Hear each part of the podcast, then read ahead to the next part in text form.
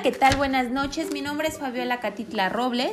Estudio la licenciatura en Derecho y les voy a presentar un podcast de los instrumentos vinculantes y yo escogí el Protocolo de Kioto.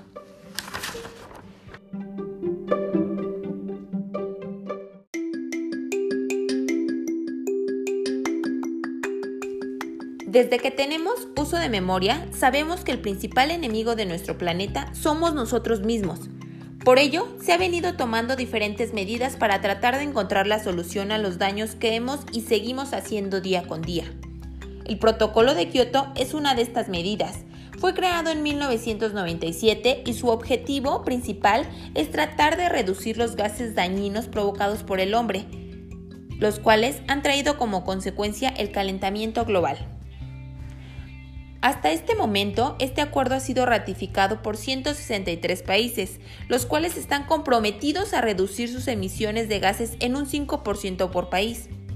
También es importante mencionar que para evitar que el protocolo fracase, se creó una especie de comercio entre los países, como por ejemplo tenemos a España, cuyas emisiones aumentaron en un cincuenta y tres por ciento y ahora le tiene que comprar los derechos de emisión a otros países.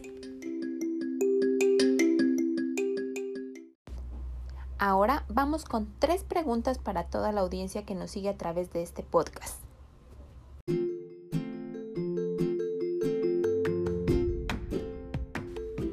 Pregunta número uno. ¿Qué es el Protocolo de Kioto?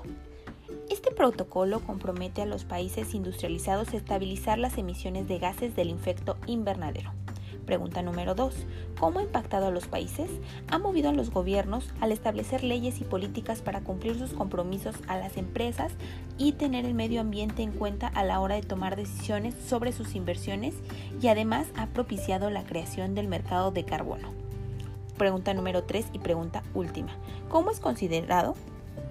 Como primer paso, Es, es muy importante hacia un régimen, régimen verdaderamente mundial de reducción y estabilización de las emisiones del G E I y proporciona la arquitectura esencial para cualquier acuerdo internacional sobre el cambio climático que se firme a futuro.